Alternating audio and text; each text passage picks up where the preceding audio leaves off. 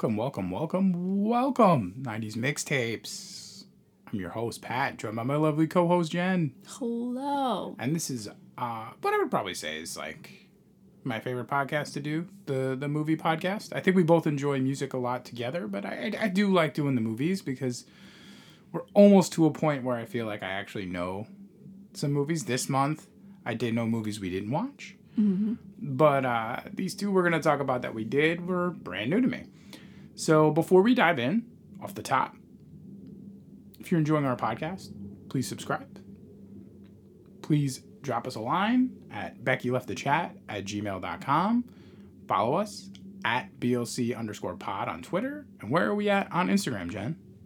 We are BLC Mixtapes on Instagram. And definitely try to interact with us in some way uh, if you do like it, just so that that way we know anything to change, add, or you know move with in the future. But this is a pretty exciting little month here, Jen. We're gonna get into the April 1993 movies. We actually watched two movies. What we're gonna talk about. Uh, I have to make a case for a rating of one of the movies. Uh, I feel like it's tough. It's tough, but I'm gonna I'm gonna make a case. I'm gonna make a case for what I said about the crush. So let's just dive in right here. April 93 saw the release of a couple really big, uh, big like 90s kind of cultural movies. One of them, the and the biggest box office movie of the month was Indecent Proposal, which we didn't watch. We talked about it. Uh, then we talked about the book together uh, off air. I wish we did now that I know it's not really what I thought it was. What did you think it was when we first started? When I first started talking about Indecent Proposal, what did you think? Well, not when you this time. What I've always thought it was was just, um, a rich dude offers a million dollars to a married woman to have one night with her, Right. and I thought the entire movie was basically them like This was like Pretty Woman. Is that what you thought? Like it was like million, No, like their one Woman night or wa- something. Pretty no i thought the whole movie was them like trying to decide whether or not she should and then at the end she does and then it ruins everything that's what i thought the whole movie was Okay. which is way less interesting than what the actual movie is Yeah, and I guess the actual movie was based on a book which had like a you know religious themed question, like a Jewish man and then an, an mm-hmm. Arab man, which is not what the movie went with. The movie went with Robert Redford, who at the time would have been like in his fifties, and I feel like he probably you know and a billionaire, and I feel like he just would have kept the woman, which is sort of kind of how it turned out. Uh, pretty dicey movie when we were reading the plot. I mean, I've never seen it because I always knew the the crux was, you know, like the million dollars on the bed and being like, there's a million dollars and you can get a million, you know, and like what that would mean for someone. Um, I didn't know the whole, you know, high school sweethearts losing their money, you know, all that sort of deal. i also didn't realize it was woody harrelson as the um the husband i didn't know that well, he's he was having quite a moment at this point because he's gonna also be Natural Born Killers, right? yeah but i don't think that that's for a couple White Men years Can't Jump, but he was just in White Men Can't Jump. So he was just in two gambling movies because this movie has gambling in it as well. But like two like really would you call this a gambling movie though they go to Vegas. That's where the, all the action happens. They go to Vegas because they're they need money, so they decide they're going to gamble to get the money. So I mean, I would call that a Vegas movie. No, okay all right I mean I think it's pretty. oh actually no you're right natural born killers is next year 94 yeah. And he just did White Men Can't Jump, and then that movie has like a whole gambling angle because he's a degenerate gambler. It's almost like his character then, you know, evolved a little bit. But we didn't actually see this movie. Again, this is one of those that I feel like you kind of knew most of the plot or most of the plot beats, most of the plot points. But in reading about it, you know, it was one of the top movies at box office this month. The, another movie which became a cult classic was The Sandlot, which which we didn't watch because we we talked about it, and we were both kind of like, the main thing about this movie which steered us away from it was that the movie is about go like going back in time. So it's about like I think I think what we decided or what we kind of talked about was how we wanted to. I think, but let me double check this here. I'm gonna tell you, go. I've I never, think Cary Elwes is also in this movie. I've by the never seen The Sandlot. Yeah, you mentioned that you never seen the Like Sandlot. I know it's terrible. Everyone has seen it, But... I don't know if it's terrible. I feel like it's it's definitely. Oh, Denis Leary. No, Denis Leary is the stepdad. No, it's definitely a movie that very different people. No, they are, but they're not. Because I'll say this. They both have similar kind of like at this point in the 90s, they have like a bigger, not bigger, but like fuller head of hair that's kind of like fluffy when it comes. I'm telling you, Google the picture of Denis Leary in this, and then think to yourself, Cary Elwes. That in the, the crush me just like Oh. the, the oh. the hair. So it's Okay. different color hair, but you it's said that like I'm gonna tell you something. You said Cary Elwes, and I heard heard Woody Harrelson. Anyway, continue. no, yeah, but I'm talking about that like the Yeah. like voluminous hair. Yeah, that's kind of yeah. I, I, yeah, it's fine. Okay. Yeah. Sorry. No, it's fine. Just the way you the way you came at that. But the thing about the Sandlot, it was like a movie that we were just allowed to watch as kids all the time. About baseball, about being a kid, about Summers being a kid of a certain age, you know, before kind of really before like high school. And it's just about like that mishmash of kids that are all, let's say, between like nine and thirteen. Right. So you just a little too old, probably 10, um, you know, a little too old to kind of just be sitting at home all day and being watched by parents, but just not old enough that you're not getting into too much trouble. So the idea that you're just going to play baseball in an empty sandlot is really cool. And you have your whole summer in front of you. So you have every day that it's not raining to go out and play with friends and everything. It's about, you know, the kid meeting new friends, meeting new people, and how baseball can kind of bring everybody together. Obviously, too, it's got, you know, which you don't know, but it does have like a St. Bernard in it, I believe who's like a killer dog. They think he's like the killer dog when the ball goes over, like everybody. okay. Like Yeah, you yeah, go yeah. there and the the balls all die from the dog, but then you come to find out that I believe, yeah, it's like it's James Earl Jones lives there, and then like they eventually go and they talk to him and they find like he's a nice guy, you know, where it's like that '90s trope of like the old guy neighbor. The scary German guy, Yeah, from, like from Home Monster, Alone. Monster Squad. Oh, I was thinking Home Alone too. Like the Oh, scary the- neighbor, where you're always Yeah. thinking like, okay, there's like the older guy that then when you're a kid is like so scary because he's like a single older, dude, like an older, you know. But then you realize like they're a person, right? It's and they have a story and everything. I think about that all the time. right? I, I think about that where I'm like, that's your like kids in the neighborhood are like, what's this old guy looking at me and yelling at me I like from the window, shaking his fist with a cat on his lap? Like, what is he doing? But I mean, we know him and he's not doing anything wrong. But Sandlot be- becomes a cult classic, you know, as time goes on. You know what? Like I think when I was, I really liked Rookie of the Year, and I don't think I had room to have two baseball kid movies. That's fair. So that was like my baseball kid movie.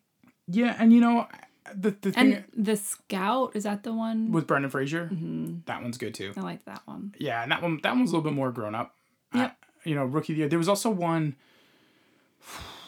There was another one. So rookie of the year comes out, and I forget what it's called.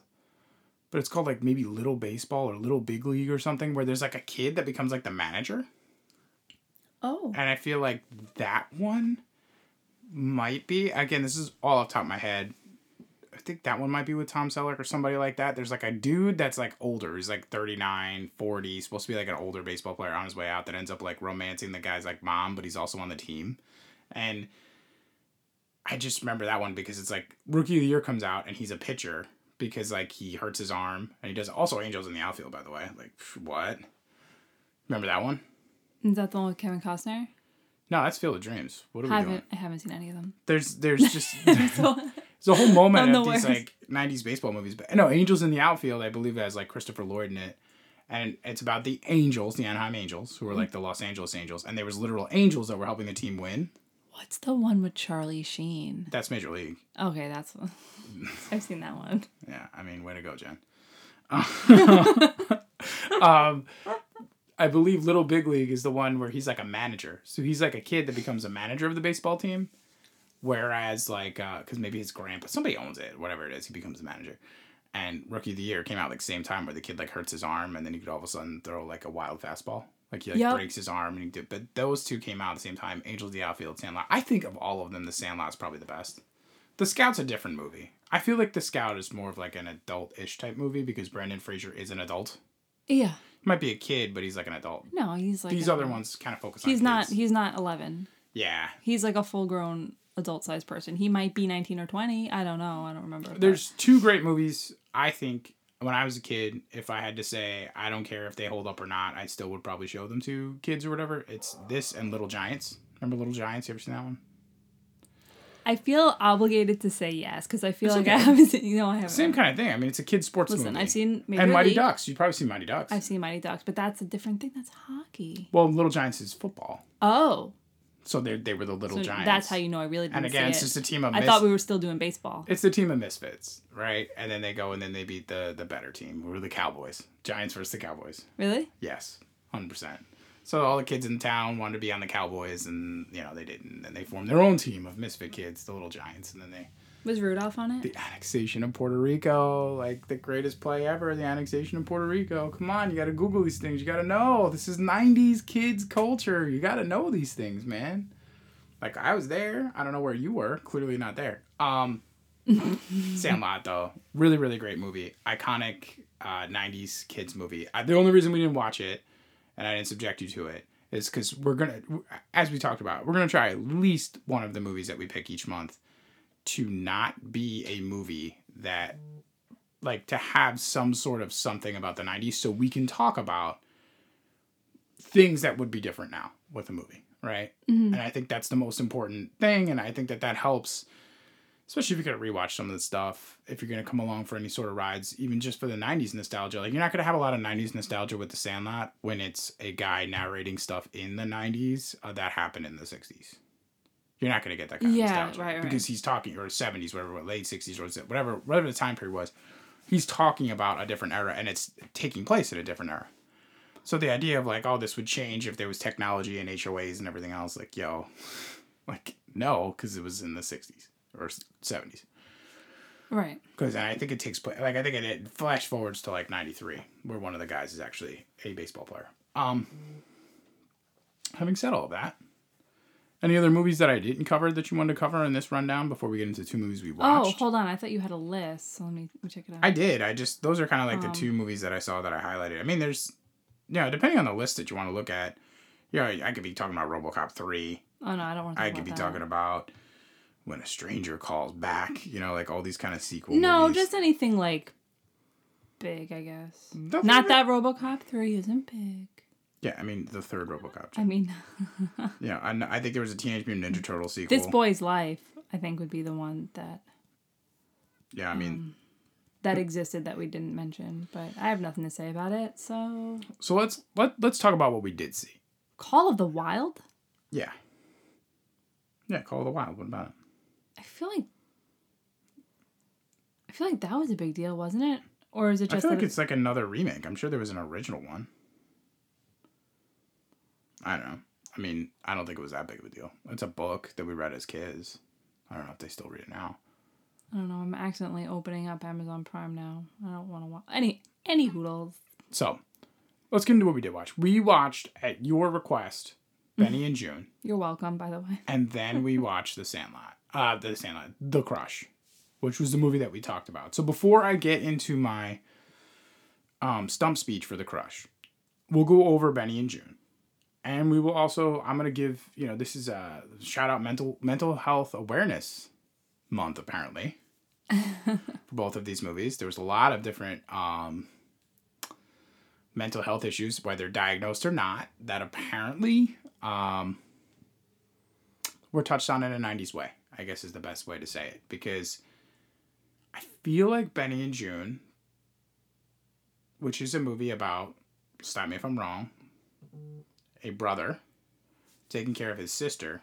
Their parents died when they were younger. The sister, I believe you said when you looked it up, she was schizophrenic. They believed that's what one of the papers or things that yeah, I found. I actually found like papers that people wrote on it. Um it said that she most likely what I found said that she most likely suffered from something in the schizophrenia realm. Not specifically like schizophrenia, but I think I think it's Something on that spectrum. I think it's like I, I think it's a spectrum, right? I, I don't know. I don't listen, please. And then I'm so scared to say the wrong thing, but and uh, then yeah. Johnny Depp's character. that he potentially was on the autism spectrum, but he didn't, to me, present so much as mentally ill as he just seemed kind of like you know an odd character. You know, like he just like kind of lived to the beat of his own drum. He, you could tell that Joon's character was troubled, So what right? about in a way that wasn't conventional. What about this movie made you want me to watch this movie? Let me start there. You Okay. said you'd seen it before. So what about this movie made you want me to watch? So I have seen it. It was really long time ago. Um, I saw it in the '90s, so I didn't remember a lot of things about it. I remembered like the general like brother and sister, and that Sam, you know, and her had some kind of romance, and then that it all blew up. That's really all I remembered. Um, but I just, I think I what I remembered about it that I liked was kind of just the overall tone of it. And it feels kind of like 90s ish. And she's an artist and I'm an artist. So I think maybe I don't even, I didn't even remember that she was an artist, but I remember like liking that. You know what I mean? It's just the overall tone and the, um, the Proclaimer song. I don't know. so I just felt like it seemed more of a 90s movie than a lot of these other choices this month. it's true. It, it definitely this movie definitely had a '90s vibe.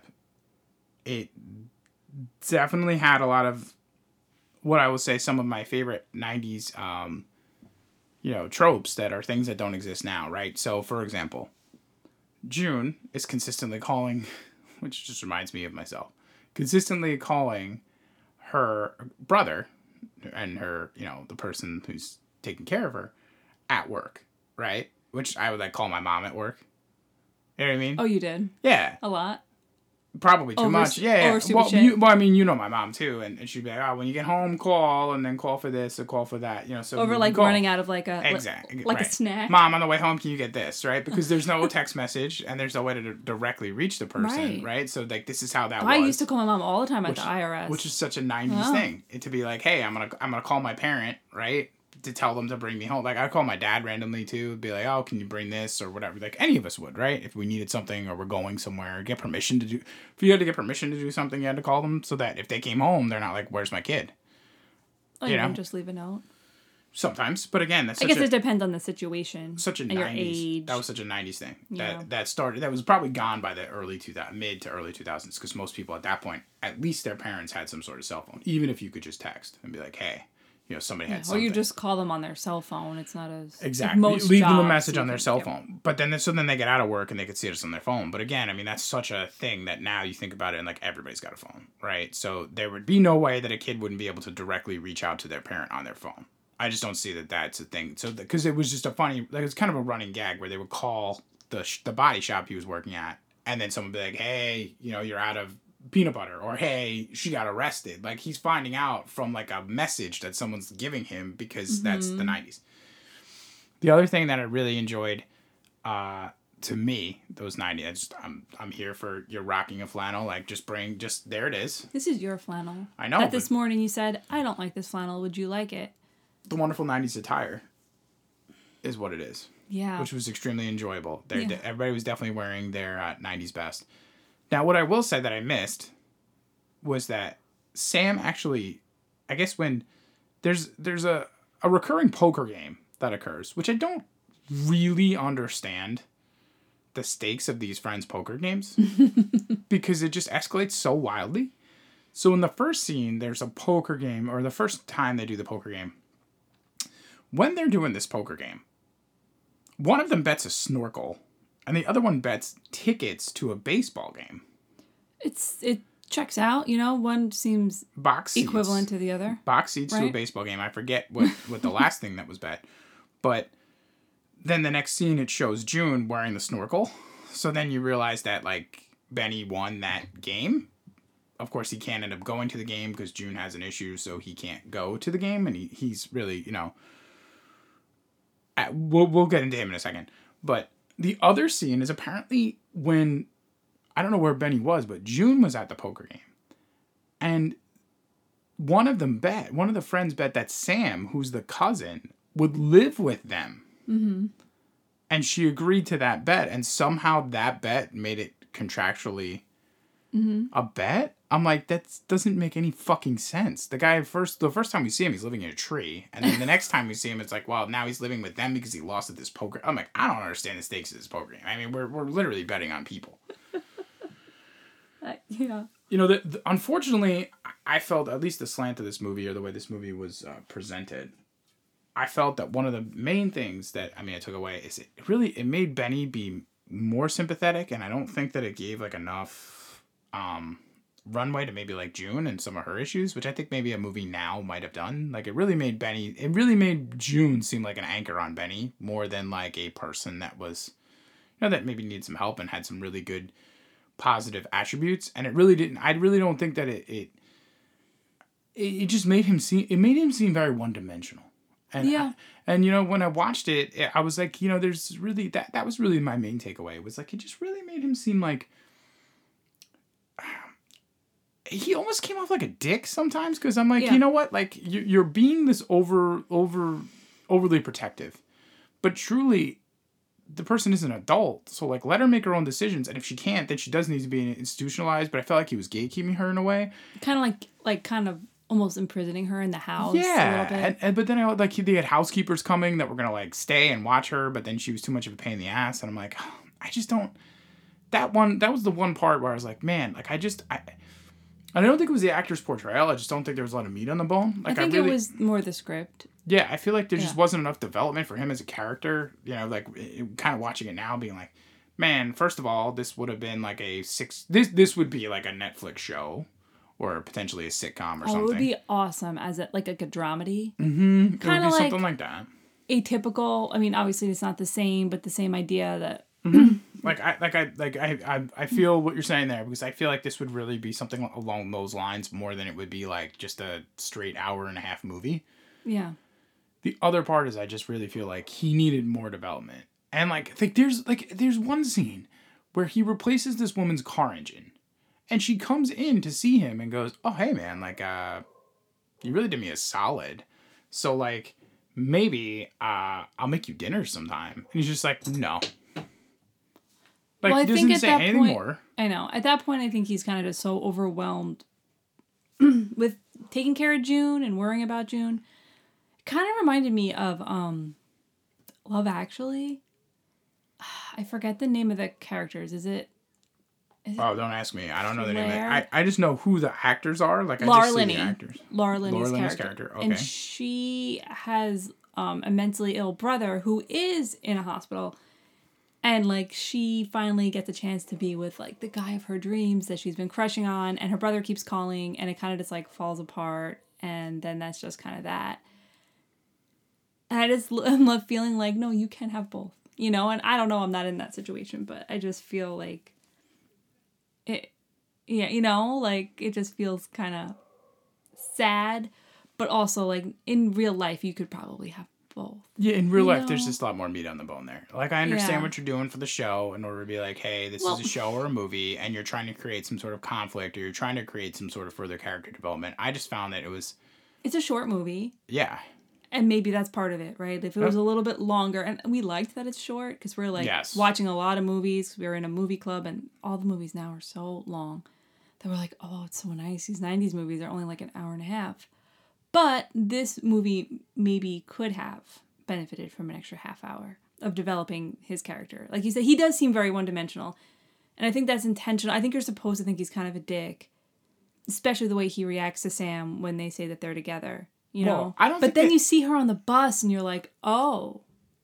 When she has the breakdown on the bus when they're leaving, you're like, oh no, she really, okay, like she really is not equipped to be just in the world without you know any help, right? yeah. like But she, to be clear, I don't think that he's kind of a dick. I just think that how the story plays him, he's he. That's all you can. You all you can take from him is that he is bringing conflict into like Joon's life because it just see like, and I don't know if that's really what what he was doing. Like he was her No, no, protector and but he I was think- caring for, her, and I think it think- sucks because I I, I, just don't think it portray. I, I don't think it portrays, or I don't think it did a good job portraying, um, her struggles and his struggles. I think what it did was make her struggles be the friction and and the it made her be like the ocean crashing against him as like the the lighthouse, you know, the rock in the in the you know, and breaking him down. Like it, it didn't make it be like they were too cohesive. Like it didn't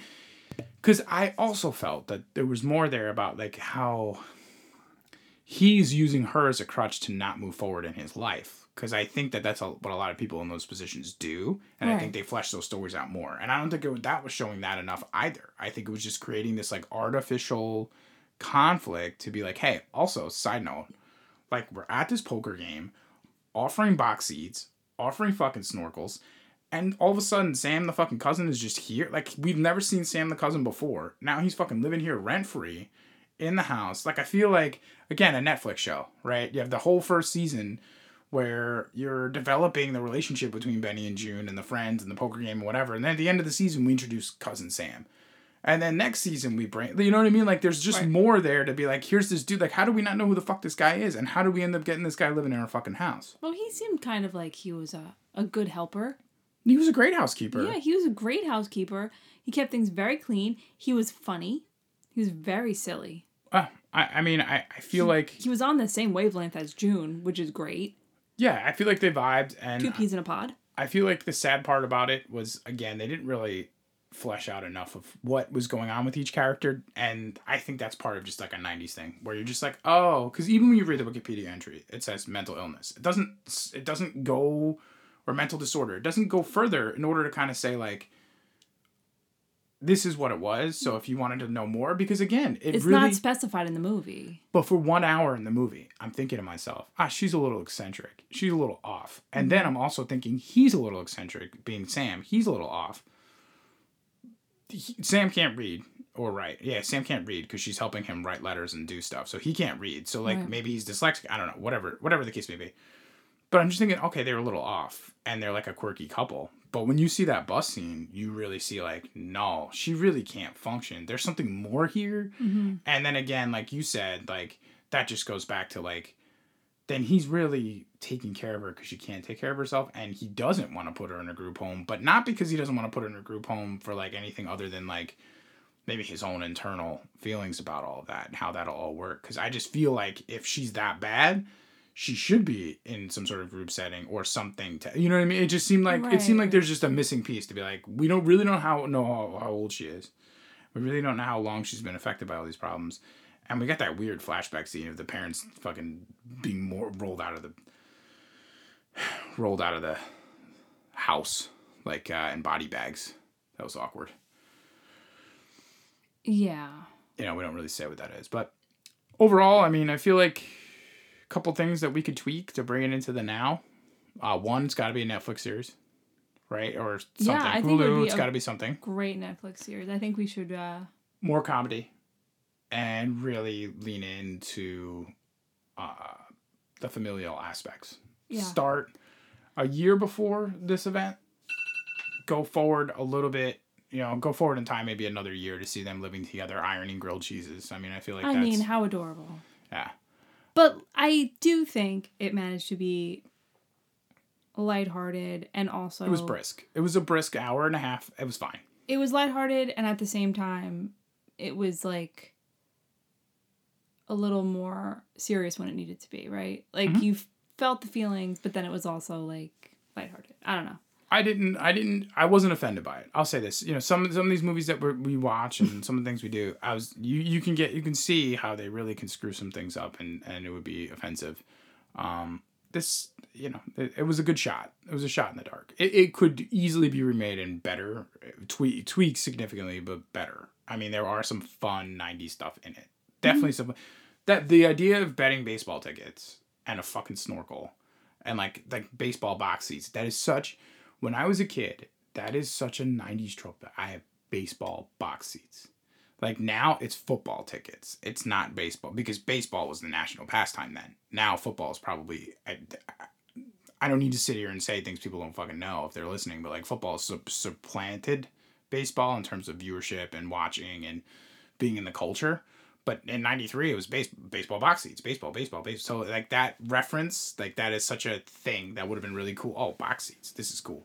I think he's even listening to the game on the radio, which is like so not a thing like you would do now. But oh like yeah. that's such a '90s thing. He's like, in that like super messy room drinking Yep. a beer listening to the game and it's like, "Oh man, he could have been at ni- that game." because you can listen to a baseball game. I just it's really hard to listen to a football game, right? I, but that's me. I would say for the time for the movie, I give it like a seven. That was solid. yeah. for the time, for the movie, for the shot. You know, it could definitely. There's a lot of meat on the bone, a lot more it could have explored and done.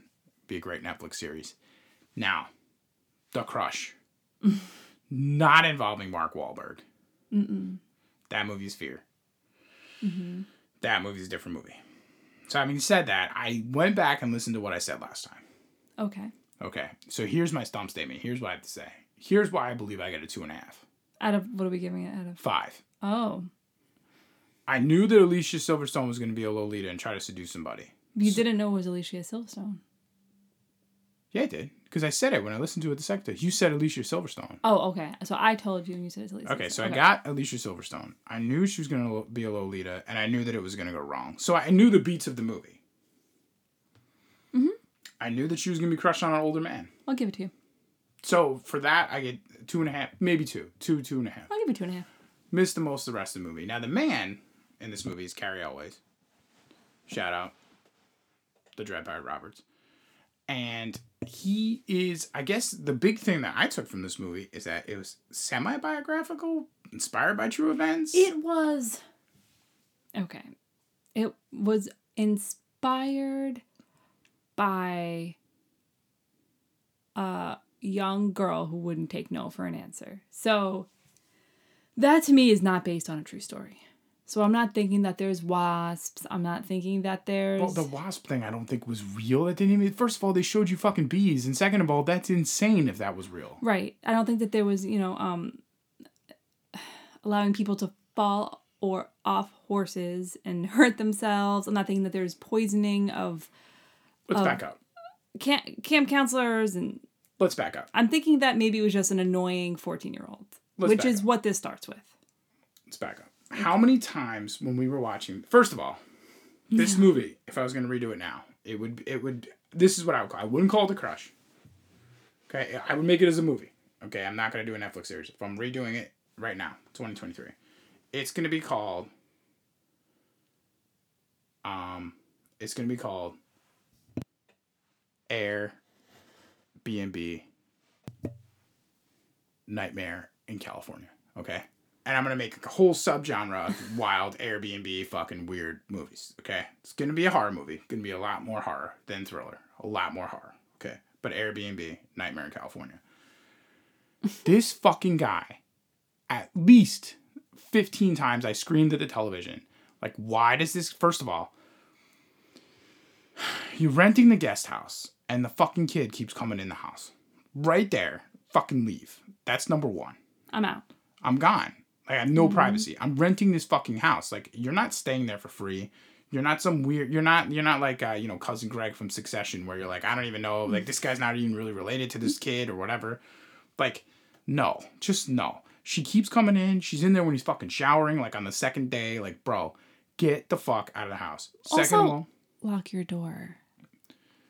Well no, he locks his door, but she has the fucking key. That's true. Second of all, I'm still uncertain exactly the location of the stables. Like, are the stables on their property or not? Because the one girl that came over seemed to then, like, there was a scene, like, the next scene, she's in the stable with the fucking around with the horses, and then Alicia Silverstone fucking didn't put her. Didn't put her saddle on correctly, so then she falls off and gets hurt, which is wild. Um, I don't think that the stables are on the property. They could be walking distance. I don't know, but I, no, I don't think that they're on the property. Also, wasn't she accused of murder?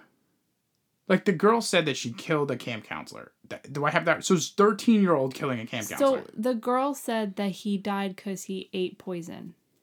Which I mean, I'm assuming that she did it. Okay. Accused of murder. She like the thing about Alicia Silverstone's character is she is not portrayed enough as the demon she is because she's a demon. Because how did like I saw a scene where Cary Elwes's character just slept with his new new new girl who's a photographer, not a 14 year old, not the 14 year old. Dreams that he's seeing her over his bed, which we found out was not true. But then he wakes up from the nightmare to see her chopping lemonade with a fucking mallet through the window. Fine. Next day, Alicia Silverstone. But it was true. She was there. Oh, she really was there? No, he woke Well, you up. no, oh, you the girl- the find girl- out. Right. Oh, you find out that she was there. Point is, the girl leaves the guest house doing doing the the walk of uh the walk of I just got um I just got slayed by Cary Elwes, and Alicia Silverstone is out there giving her jabs. The woman drives home. What I can only assume, First, she like shoos her off, and she's like, "Go play." right, which she should have because she's fourteen. She should, but also I feel like it was a mistake. It definitely was a mistake because Mm-hmm. literally 10 minutes later, in movie time, the woman is then going to develop photographs. But Alicia Silverstone is there. So, like, how does she get from one place to the like? How how is she traveling as fast as she is? She's, She's a on fucking demon. rollerblades. She's a demon. She there's an entire scene where she's talking about wasps.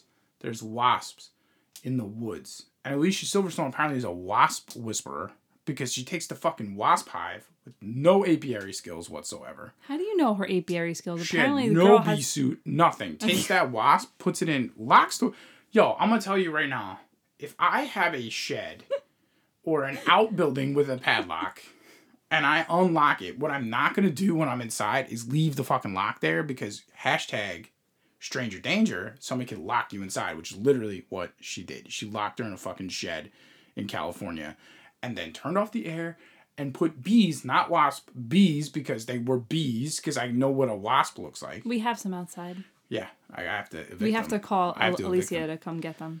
Unbelievable, unbelievable. So, I know I'm picking nits, but let's jump into this movie. Uh, so, no, this is made to uh pick away. You know. so the movie starts. Cary Elwes is going out there to be a writer. He's staying at a guest house. Don't really tell you how he got into this guest house. He's in the guest house. Immediately sees Alicia Silverstone. She's immediately smitten. She wants to sleep with him.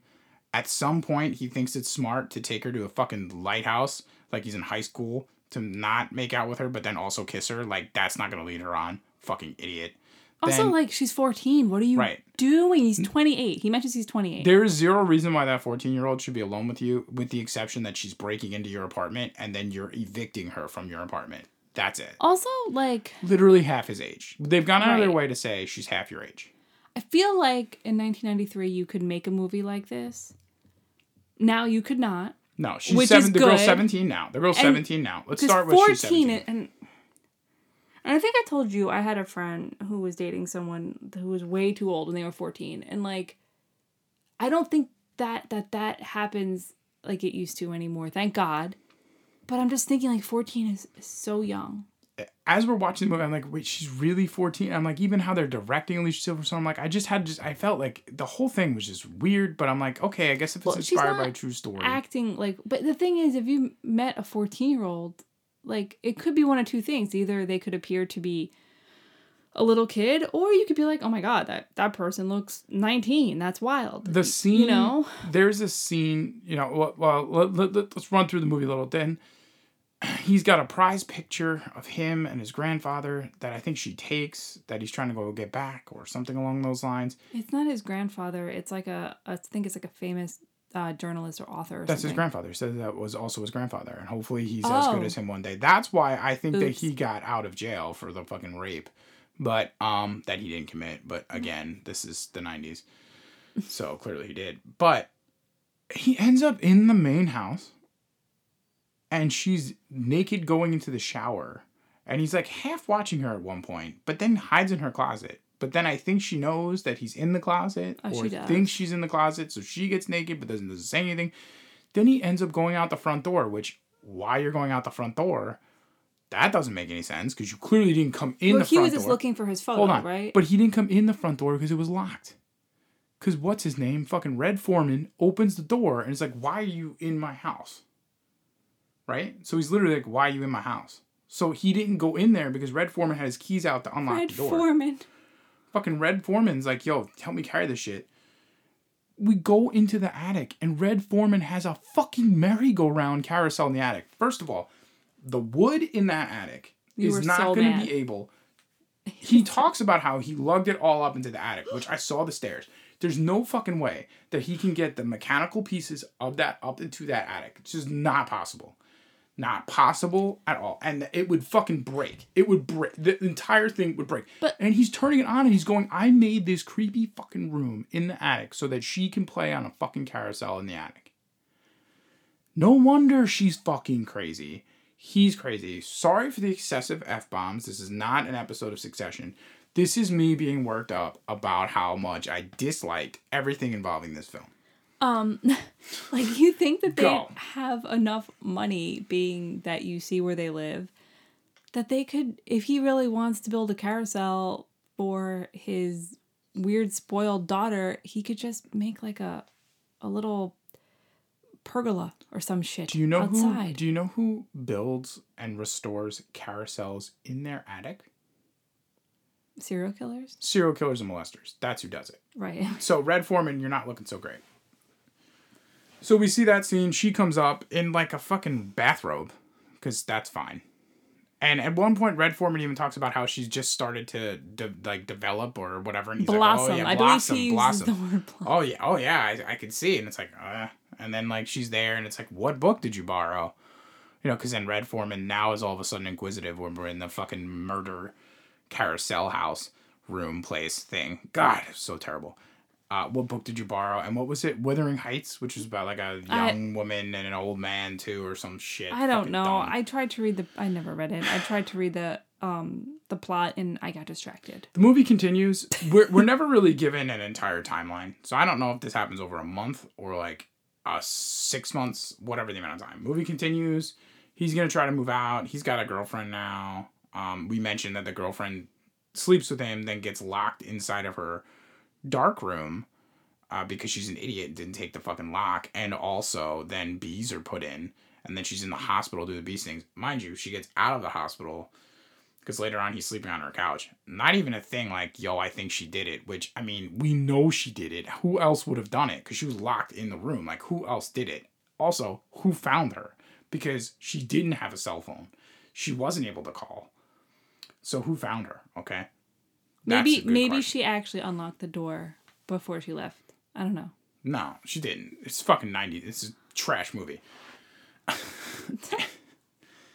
But So- we did look up that you can survive like 10 it said what was it? 10 bee 10 bee or wasp stings for every pound of body weight that you have. So you could or no, a 100 stings for every pound of whatever it is. You can survive like over a thousand bee stings But, like, even even spending unless you're allergic. even spending in 1993 dollars like 11.99 to go to a borders books and get a book about api- being an apiary would tell you like at least show me that you put smoke or something on the air conditioning unit like how did the bees get so angry that they went in there and I mean, they went fire. in with such force. They like Out of control. shot in like little bat bees out of out of control now then she the the daughter also invites him to the meet which mind you she has some sort of you know uh fucking horse racing horse meet thing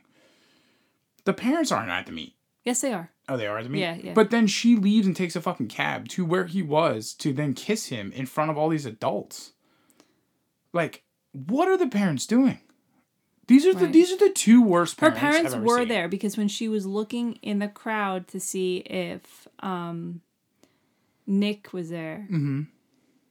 she saw her parents and they like waved at her. gotcha because i was gonna be like man And then she started to panic because she couldn't find Nick Right. because he So then wasn't there because she's fucking crazy fourteen year old. Right. Long story short, she then also fishes the condoms out of the gar- the garbage to then claim that after she confronted Nick and he said he didn't want to be with her, also got a little Did, did they show her fishing the condoms out? No, because because what they said was she. So what happens is Nick is out at the event, and he has whatever sort of altercation with her at the event, and she leaves, and he's pretty forceful. That looks like a big marble wall. Well, Like, I will say got hurt. this: like, she came into that event like a lunatic, started trying to kiss him in front of all these people that he works with. Mhm. So then he was just like, "This, I can't, I can't, obviously, this is insane, and I can't have this." So we tried to like get her to leave, and she started screaming and trying to make out with him. Like, Right. I think that his reaction, like, he probably was a little forceful with her, but I'm sure he was in a complete panic state. Like, I don't. I don't know what he could have done. I, no, no, I don't think there was much more he could have done. I think he, I think his mistake was leading her on in the first place. I don't think he had a I, look. I'm gonna be honest with you. I don't. I, the way this story is set up, I don't think he had a choice. I mean, she wasn't gonna stop. she was never gonna stop. He was always like he was fucked for moving in the house. Again, why this should be called Airbnb, an American Nightmare, or Airbnb, you know, the worst California summer, or something, something. Workshop in the title, but there needed to be an Airbnb review to be like, you can rent my guest house for or free. just Airbnb, a room above the garage. A- Airbnb, nightmares for all. I don't fucking know. But the point is, I'm gonna make a whole new thing about these kind of movies where it's like, yo, the killer's in the house. She called him 700 times while he was writing his fucking story. Because at one point, I forgot too. At one point, she did. One point, they go out of their way to show you computers that do not operate the way computers did at that time, which was absolutely my favorite thing. Where it's like disk not found, disk erased, or whatever it says. I'm like, that's computers didn't say that.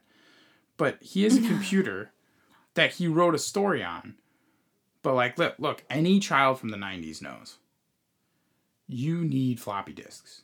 You need them. So how does he have his fucking story that's gonna somehow be sent to the printer, but he doesn't have it on a disk, right? So he's so she breaks in, takes his notes, deletes his story, and takes the disk. But like he went to work and didn't have the disk. I'm like, bro, like that's just like that's You know you live with this crazy this crazy person lives there. but how but like the idea like That you wouldn't bring the disc. I what get was you. I the hear t- you. my okay here's my statement it's 1993 Mm-hmm. okay i don't think that there was the dial-up internet technology to get his story from his fucking guest house over that house to the newspaper so like i just don't think that that technology existed then but because we are all ignorant we are led to believe it did. But i do not believe it did. Because i don't know how with him not being there he wouldn't have sent it beforehand. Does that make sense? He didn't have a laptop. So how did his story get there? We know that if email existed at, at the level it does now that he would have had to have emailed it which would not you would not require a computer for the email. You can sign it anywhere. Right, right. So how else is his story getting from his fucking thing to there unless he brings a physical disc? It's not getting there any other way. Or if he is gonna send it, it was sent. This is just a massive plot hole that like if you don't know anything about computers, like, yeah, that makes sense. Also, side note, you you banged out a story. you banged out a story. You had it on this invisible fucking super invisible internet Right. that was somehow somehow the computer was going to send it to the office even though no one was there on the other end. Fine. In 1993 fine. But you banged out the story with notes and it took you all this time. You're in the office they're doing the roundup meeting you're like oh shit i forgot something in my house. So let's assume that you're a five, 10 minute drive. You then go back and bang out the entire story again with no notes or nothing and then send it in and have the pages. Like bro the timeline doesn't work for that meeting. That meeting like you did not like y- your work is not that important if you can rewrite it from scratch with nothing in 30 minutes Also, like i'm sorry Wasn't wasn't he in LA? yeah Like I doubt you live ten minutes from where you work in LA. Maybe. i have no idea But I mean LA is like notorious for being like A huge, B just traffic nightmare. I mean, this is '93. Like, I'll give you the benefit on all those things, but just that Right. that the glaring technology holes, and I, I think it's important to contrast when we did watch Benny and Joon is how little technology holes there really kind of were. There was funny '90s quirks. This was literally like a dude that the internet doesn't work that way, and mm. computers don't work that way. Like, you're not writing a story on your home computer, and then somehow it getting sent into work, and then it disappearing like it because that was like a whole plot point is that it disappeared and then she hid the disc with it under a rug and then when he opened it all these candles burning in this fucking wooden shack. Yeah, all was- these candles burning. It was uh so clearly she had just been there lit a million candles for the shrine to nick. It was a firefighter's nightmare, really. that's fine because the story continues. So he has that whole snafu with this fucking story. I'm going out of order with this movie because it doesn't matter because that's how just angry i am. I'm just seeing red so after they have their little their little dust up at the museum party and he didn't go to her uh, horse dressage event. After they have all that, he's driving home in his car that the front he has duct tape on because she scribbled cocksucker in it because he wouldn't sleep with a 14 year old. Fine. Told him all this is fine.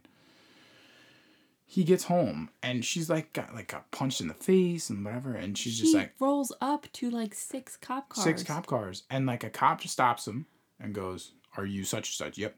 Hands over your head. Get out of the car. You're a raper. And then they show fucking You, you're they show right. Red Foreman immediately trying like Red Foreman is choking him, like literally choking him, and I'm like, okay, like I can understand how Red Foreman can feel that way. Also, side note, there is like a Chris Rock skit which I really do think is really funny, talking about hitting women, and I always reference this when I see when like you put in a movie like this, and he's like he got multiple daughters, and he's like if it's if someone touched it like like someone hit this daughter, I wouldn't care, I just I go kill him. But it's like if someone hit the other one, I'd be like, ah, maybe I have some questions, like dude. Camp counselor dead. Dead. You're a creepy fucking carousel dude. Like, I got questions about your daughter. I got a lot of questions for you where you're just like, yep, clearly. He also she got raped. to clear it up. He did not hit her. no. Like Well, her, her eyes were all black and blue, and she had like blood on her lips. She he did not do that. He might have forcefully threw her against, a wall in a front wall, of people. but her The back. people saw it. Right. Yes, and it wasn't okay, but she was also acting crazy. Right. But and it wouldn't you wouldn't do that, and then it wouldn't cause someone's mouth to bleed and their eyes to turn black. It Mind wasn't. you, it wasn't like that. He then claimed that he that she then was claiming she was raped. Now he gets picked up and brought into jail. He's in jail, right? He gets out of jail because they're showing you, I believe it's the grandfather, the head of the paper, whoever it is, in a limo, bails him out, right? But while he's in jail, they go, "Yo, she had semen inside of her, and the semen matches your blood type, not your DNA, because we don't have DNA, so your blood type." And his immediate response is, "She must have taken the condoms out of the garbage." Mm-hmm. yeah, Ew. to get it, which I'm like, ew. And like he put that together quickly. Really big ew. But also the idea, like, didn't we just have like again the timeline, I'm sorry, didn't we just have like all these witnesses at this event that he just was at? So how did he rape her in the time that he wasn't like again, timeline. But they're like, all right, how does this look? Like you're doing this to a 14 year old or whatever.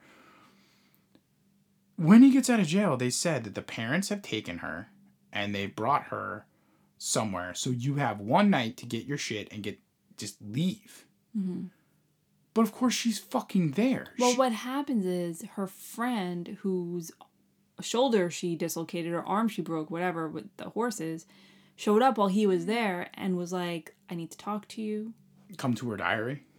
Yeah, we have to find her diary because she writes in a diary. And I know that she had a crush on a camp counselor and he died of a poisoning. So I think it was her. I think she did this to my arm. I think she she let the bees into your girlfriend's photo studio and he's like I think so too and she's like yeah but she does have a diary we need to get it and he's like no you don't need to and she's like I'm good so then she went she went into the house uh Cheyenne went into the house to get the diary but then he hears the piano playing and Adrian played the piano But what you're forgetting is somehow Cheyenne ends up in the attic on the fucking carousel. So, well not somehow well, right, because she puts her up there. But how is she getting up those rickety stairs? They've shown us the rickety stairs, Jen.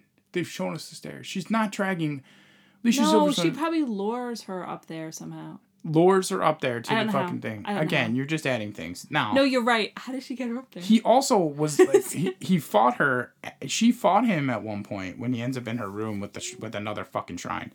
They fight and she knocks him off of at least it looks like at least 30 steps. He so he fell pretty far but he gets back up. You're and just then screaming she's he's dead. And then and then the best part is fucking red foreman like a bat out of hell. So somehow she was able to get out with enough time to beat her parents home which once they realized she was gone which allegedly she was on some sort of you know uh, retreat for her mental illness for, from the traumatic event she was dealing with he makes it back there the mom's nowhere to be found so i don't understand what she's doing she's i mean maybe she's waiting to see She'll if she waiting comes back because remember this is before cell phones but Red right? Foreman makes it there just in the middle of all this action, and he immediately starts beating up fucking Nick because he's like, clearly it's Nick's fault. Then she fucking assaults Red Foreman. Red Foreman. So now Red Foreman's out. All of this taking place in the fucking nightmare attic. While her friend Cheyenne While her friend is duct taped, duct taped her mouth. Is not even asking questions about that. And tied to a carousel that. horse that's going around. The carousel's turned on. Again, she's a demon because how is she traveling like this? Where did they go? And I will just say this, and I will end here on my stump of why this Probably hitchhiked. isn't. Okay, now we're giving her that she can hitchhike everywhere. Pat, she she definitely is capable of of doing things. The only way I'll accept that is if she is literally living. If, if this is actually the character that's inside the crazy video in Aerosmith, then I'm fine with it. Then it's like okay, because same age, she's making it, so it's literally her. That's filling in the gaps. But Jen, if you're out on bail, accused, I am. accused of having sex with Whoa, a minor, Whoa, whoa, that's not. I am not. sexual relations with a minor. That's why you're out on bail. And someone, a rich benefactor, has you inside their fucking limo and goes, "Yo, pack your shit and leave." Right? There's no cops anywhere, and that you have you, don't take an adult with you to go back to that house to make sure that like some I have a witness. Like he just I goes, he, go, he goes back there and he just starts packing shit up in his car like fucking nothing. I'm like, dude, where's anyone? Well, he doesn't really have Where a lot of police? friends. I'd call the police. I'd fucking call the police. Be like, yo, I'd like to call you down here, cause I need. I, why the police aren't there? I don't know. Because I don't understand how they would agree to let him there without the police. You know what I'm saying? Like it's like it's like eh, everybody's Well, in how on making the plot of this fucking movie be a thing. Like I it's was just gonna say if the police were there, that's what everything is happening as well but because like why like like wouldn't the whole point be because they said you're not supposed to be within x amount of feet of her or not be near the family and the family's gonna leave so you can get your shit like great so have a like shouldn't a cop be there some sort of court appointed officer to make sure that you're not doing it again i'm picking nits That's why we're here. but only because they're overgrown and they're smacking me in the face like i must do these things You must pick. Having said that, soundtrack clearly made it be like this was a lifetime movie of the week. Mm. I'm gonna go ahead and spoil it. Sorry guys, turn it off right now. 57 minutes in, spoil it. Spoiler alert, she ends up getting caught and going to jail. It's uncertain whether or not Nick actually is off the hook for the the sexual assault. Like we don't really know how that case plays out because again, they don't really specify whether or not we believe that she wasn't sexual assaulted. I think that he's off the hook. She's in like either juvie or a mental hospital or something. Right, but even if she's in a mental hospital, which which at this point she's at least killed someone. So I think clearly they're probably like, we're not gonna listen. Uh, but she did assault her dad, and we don't really know if like we don't know the defense because clearly these parents are fucking shitheads. Well, and her friend who the dad now there's evidence that she assaulted her friend. But she could be in juvie for assaulting her friend or assaulting the dad and assaulting Nick. But well, may- doesn't that make her less credible? Jen, I'm just gonna go ahead and tell you, there's still the fact that there is semen that we are trying to we are trying to leap that the semen was taken out of a fucking condom and inserted into into her. Like we're trying to leap and all so of that. gross. Okay, but here's the thing about that. The semen had the same blood type as Nick Elliott, right? mm-hmm. That is like, what kind of evidence is that called? I'm not a lawyer. Uh, not in 1993. It's not. But I mean, I would say, aren't there what four blood types? A, B, A, B, zero, O, type zero, O. I hear you, but I mean, I, there's not a lot of blood types. but I- but And I- what, what are the chances that you and another guy in this neighborhood, if not multiple people in this neighborhood, all have the same blood type? But- like that's unbelievable. But 30 years later, we have DNA evidence and we understand what it really means. So all he's saying is, all he's saying is, look, she said that she was assaulted by you. circumstantial. She's saying she's assaulted by you. We know that you were there. I mean, the dad can go back and be like, yo, you were in my house one time. It was really creepy. They can be like, yo, we know that you were there. Like, looking at her. She could literally, like, fucking call that lady on the stand. Like, they could call that lady on the stand, the fucking girlfriend, and be like, yo, didn't we say, um, you know, didn't you feel like he had made out with her at a fucking the lighthouse? Because she told basically told her that they went out of the lighthouse. Anyway, having said all that, because it's very '90s, like this is you know we're gonna brush this under the rug. Their weird fucking crush. But the point is, she's in the mental hospital. She's in a hospital, and now she has figured. First of all, she's figured out a way to write Nick letters every day, which clearly that guard. I'm like, yo, she's probably blowing that guard, the fucking big dude that was walking her back, because I'm like, somehow she's getting letters out. But she also now has a new love in the fucking doctor. Yeah. Yeah. She's in a fucking room with a giant slit for a window, and yet we're gonna go ahead and say that we don't notice that she's fucking got a photo of him and scribbling on him and doing all the things. Like this is like fucking. She's a demon. She's a demon. She's a demon. That's what I'm saying. This she's a demon. That's it. I, that's what I took from this movie. This is a movie about a demon. Well, I picked this movie because I've never seen it. Okay, that's fair. And because we just watched the Aerosmith videos, and I was like, oh, that's right. I wanted to be Alicia Silverstone back then. And I knew this was her debut, her acting debut. And I was like, let's watch this movie. I knew it was some sort of Lolita type thing. Um, she is a demon. And I found some trivia. Okay. So I do, I found the scoop as to what the real story is. Apparently, the real girl, whose name was Darian, not Adrian, Mm-hmm. and you told me that originally this movie was made as her being Darian. It was it was made with her being Darian, and then when they did the TV cut, they changed her name to be Adrian. So the movie that mm-hmm. we watched says that it was released in And the, v- 1994. the VHS too in 94 and all, yeah. yeah, so the movie that we watched is the edited version that changes her name. Right, because the Darian sued mm-hmm. um, Alan Shapiro, who is the writer and director. He was living in a similar situation with a young couple with a kid, or a couple with a kid that had a crush on him, blah, blah, blah. And she did, right, carve the words Alan sucks cock into his new car. So that really happened. And the parents sided with her and didn't believe. But I'm like, okay, so that part is true Okay. which is still wild.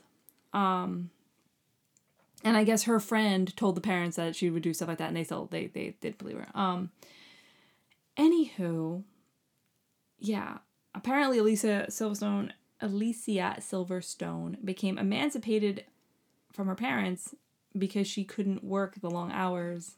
Yeah. That's crazy. Mhm. Um, yeah. The movie is sus. I'll, I'll I'll tell you that it has a lot of holes. There's a lot of things that would not fly today. A little bit sus, but she's really good in it. I thought she was really great. I thought Cary Elwes, uh, I hope I say his name right, but That's how I always say. that's it. how I would say it. I think that he, Is it Elvis? I don't know. I I, I, say Cary. I don't know exactly why, but I feel like whatever role he's in, I don't know what it is about him. I don't know what it is about his vibe. I I, I think he's awesome. I think he's a really really great actor. Cary. But he's one of those actors, and you know I'm trying to think like off the top of my head as I'm working through this day. When you see Matthew McConaughey in a role, you're like, I trust that guy. Even if he's a, he's a dick, he's whatever. You're like, I trust that guy. Maybe not in Dazed and Confused. not in dazed and confused, but even that you're like, ah, like he's fun loving. He's, he's you know whatever, but whatever. Point is like he's came out down my head. Something about Cary always makes you just kind of distrust him and think that there's something weird about him, and I don't know what it is, but it's just so he starts like he always starts like if there's a good guy scale, he always starts like at a six Okay. to me. Like he always like at a ten. So he starts like a little bit like he's got to earn. Like okay, you tell me he's a good guy. He's got to earn it. He immediately kind of doesn't, right? He me like he takes her to the lighthouse, kind of. He's like leering at her. So I'm like, all right, you're like a bad dude. It's not like let's yeah. I'm trying to think like a squeaky clean guy that. I, oh, man. It's tough because I just I feel like he like vacillates and it's like later on like he'll like re like he's in the Saw movie like he's in these different but he's just in these like roles where like he's always kind of like that I don't know. He's always like, eh, I don't want to say like typecast, but it's always like, okay, this guy could definitely be this guy in this movie, right? You know, like if this is Yeah. this is like a young Mel Gibson, like it's just no, right? You're like you don't believe like he's like kind of a maybe he's a Uh, bad that's one there. probably a bad example. I I'm find trying to him. think of a guy that's like No, I'll I'll push back a little and say that I think a lot of other people's in this role. Tom Hanks. Did I just say a lot of other people's? Yeah. a lot of other people cast in this role, excluding Tom Hanks, of course. I'd be like, this guy is like slimy as fuck. Like if this is Charlie Sheen, this is fine. But if this is Tom Hanks, it's not. No, no, no, no, no, no, no, no, no, no, no, no. Part of what made me upset about this movie, okay, is because I'm like he he put himself in this position because he's not a squeaky clean guy. That's what I'm saying. So if it's Charlie Sheen in 1993, I think I I dis I'm going to respectfully disagree and say that I think there's something likable about Cary Elwes, and that is why it does work because you're like, ah, he just doesn't want to be mean to this kid, and like maybe he's looking at her a little too long, but she's really putting herself out there, and I, I'm not excusing anything, but like you can kind of like be like, ah, this guy's a doofus, but he doesn't to me come across like a complete piece of shit. I think because there is something likable about Cary Elwes, and there's something to me that he he seems more like an honest type guy. Maybe I'm just a bad judge of character, but I think you're right. Tom Hanks is like a, a ten on that like, spectrum. Out of like this is not right, Yeah. right, right, right, right. Like like a like a one is like a. I don't know. I may, uh, maybe even like a Charlie Sheen type. I don't know. I it's just like I'm just like you know he just doesn't seem. He Who's- just who's always a like who always plays a villain like a really like a swarm, not even a villain, just like a swarmy guy, like a guy that you're like I mm. don't trust my girlfriend with him. Like like who's that guy? Because because this is like I don't know if I really trust. I don't know if I would really trust my daughter with him. He does seem a little. I don't know if I would either. I'm not saying I'm you just- know, like because yeah, that, maybe because that's right. kind of part you're of it. I'm just like you know, but again, I'm gonna give him the benefit of the doubt. But like, But also eh. like your daughter is fucking out of control. I know. She's so she reminds me of being around like an annoying ki- like little kid that's like play with me, play with me, watch me. Hey, come talk to me. Like Red Foreman. but only she's like 14. Red you know? Foreman, oh. like we're not wearing bikinis out front of the guest house. Like we're not doing that. Like you can take the bikini by the pool. You don't need to be doing it in front of the fucking guest house. Like what are we doing? Get some institutional control. Give that man a little bit of yard. Like he's renting from you, Maybe he wants a dog. Right? There was a dog bowl in that apartment. Wasn't there? Yeah, there was when he came in. There might have been. There might have been. I, all right. So here's five things from this movie, and I'm gonna end it here. Five things that the '90s um, would do better. One, this is still always gonna be a movie. Like I just I don't want to watch the Netflix series of us, you know, doing this whole thing. Like this is a movie. Movie. Maybe make it a two-hour movie, but it's a movie. Two, the internet. What they claimed happened with the computer and with the the the magazine articles, where she also, mind you, he was showering or something, and she edited his article while he was going to work, and then he goes to work, and the article that's printed is a different article because again, we're somehow communicating without really explaining how the internet works. So one, computer technology. Two, Airbnb review. Like, yo, whatever it is, long term rental, like going through a rental agency, like it needs to be like this place is a point one. Like everybody needs to know, like, yo, beautiful place, well manicured, but there's a fucking psychopath demon that lives here that's gonna stalk you, that's gonna break in in the middle of the night. You're gonna it's gonna drive you crazy. You're gonna have fucking nightmares that she's at your bed. Maybe she is, maybe she's not, but she makes lemonade with a mallet after hours. At 2 a.m. Um, you know what the original title of this movie was? What? Teenager from Hell. Continue. Okay. Number three, again, do a little bit of apiary research. Like, if you're gonna tell me it's a wasp, don't show me bees. Okay, don't show me bees. Just tell You're me like it's a we wasp. we have wasps. We have a wasp She went. situation. She went out of we her. know what they look like. She went out of her way to be like, look, I'm really smart. I know Encyclopedia Britannica, and let me tell you that this this is the situation with a wasp. However, you then show me her putting bees into the photo room. So that part of it, like, let's just do a little bit better research. Number four, the legal process. Like again, we've all watched enough Law and Order to understand like how that legal process played out is just not how it would work at all by anybody, right? And we definitely, we definitely, if this is a movie now, we definitely also have like a female beat cop that like is now become a detective that she can smell that there's something wrong with this fucking kid because this kid also may or may not have fucking killed a dog on the neighbor's yard but there's a lot of things. Well because she's a serious she's a fucking if you psycho. if you put dog deaths in the movie, you need to. That wouldn't make no, no, okay. Never need to. random disappeared animals. We can't tell what happened We don't need animals to be getting hurt left. but right, things are happening in beverly hills. Okay things are happening She can. the She could just you know like kill another kid or something. We don't need. We don't need dogs what dying. number five Okay.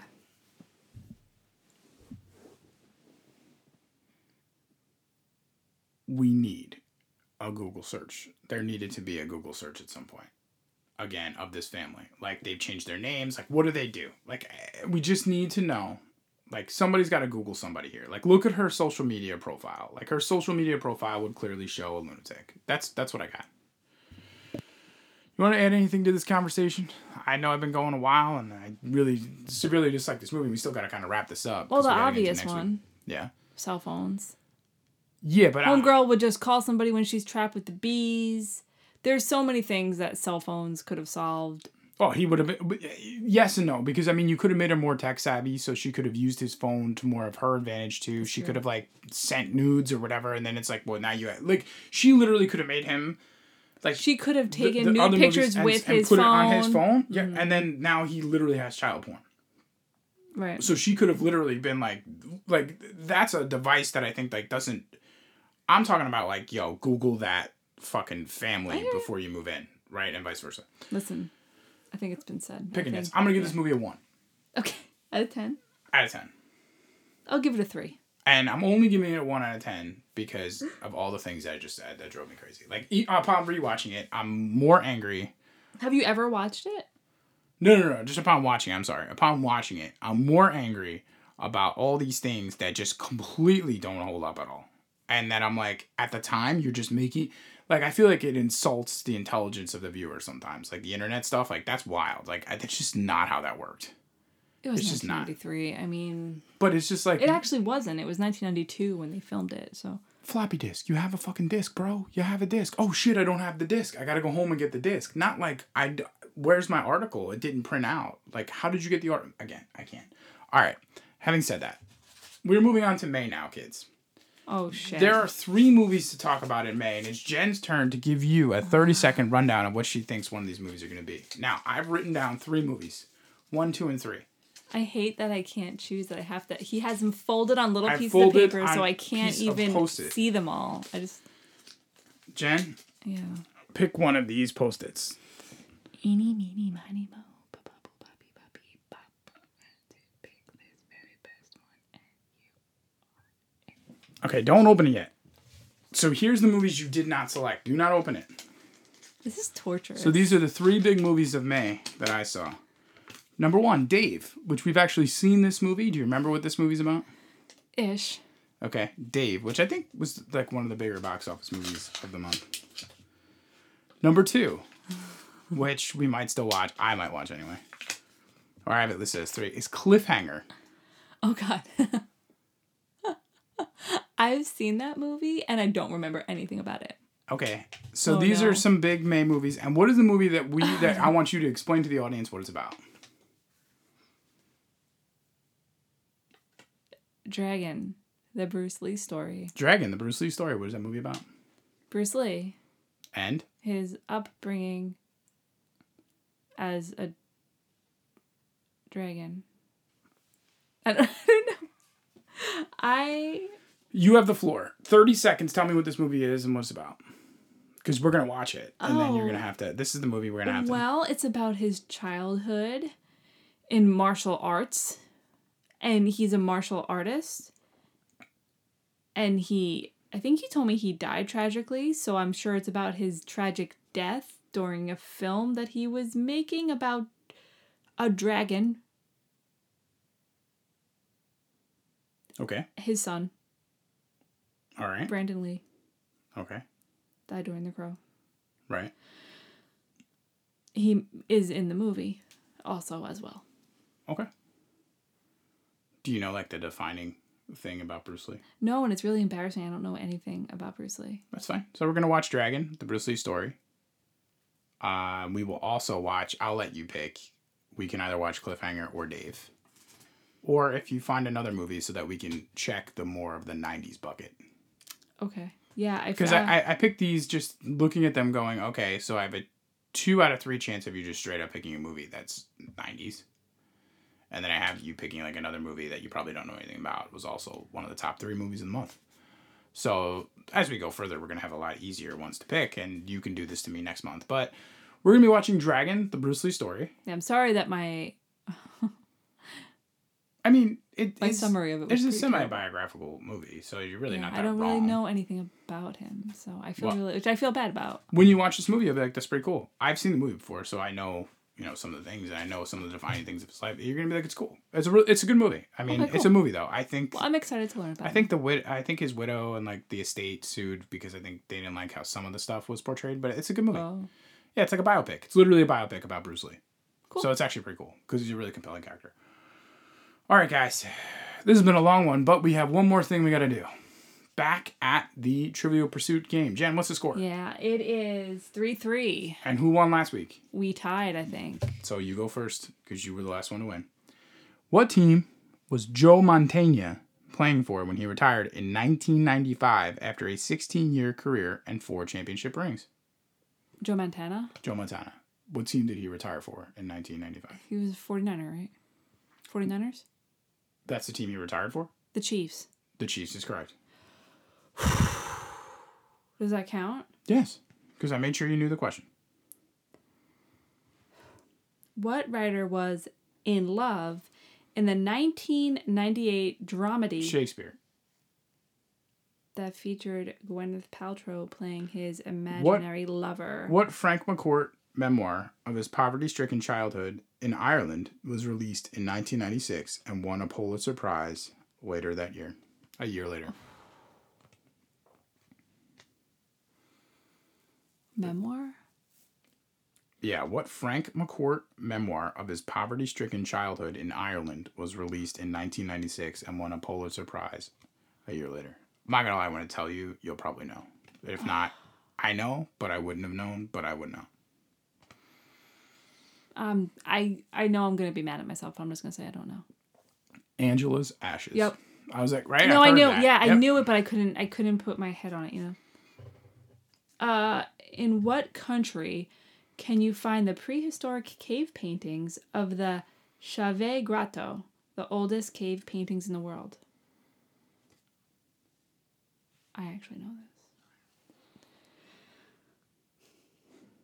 Mexico. France. All right, 2 2. Uh, 1 1. What newscaster wife of TV talk show host Maury Povich was named co anchor of the CBS Evening News with Dan Rather in 1993? Was it Connie Chung? It is Connie Chung. For what 1991 horror film did Anthony Hopkins and Jodie Foster win the Academy Awards for Best Actor and Best Actress, respectively? I believe there's a song in the movie called Goodbye Horses.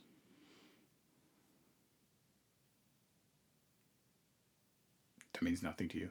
You don't think I know what the movie is? No, I because know. I know. Goodbye That's why I put it down like that. I know. you- I know. I know. You know what the movie is. There are silences, Yeah. and then there are lambs. Yeah. What is the silence of lambs? That's it. Jen, Yeah. we've said a whole lot. Yeah. You certainly let us know how you felt about the crush. We've also said nothing. We We're- really said nothing. We're excited. We'll be back next week to Yeah. discuss some music from May of 93. I'm excited. Maybe we'll find some videos. Maybe we'll do all these things. But again, we really appreciate everybody listening. Like, Yes. subscribe at us, and we'll catch you next week on the flip side. Bye. Peace.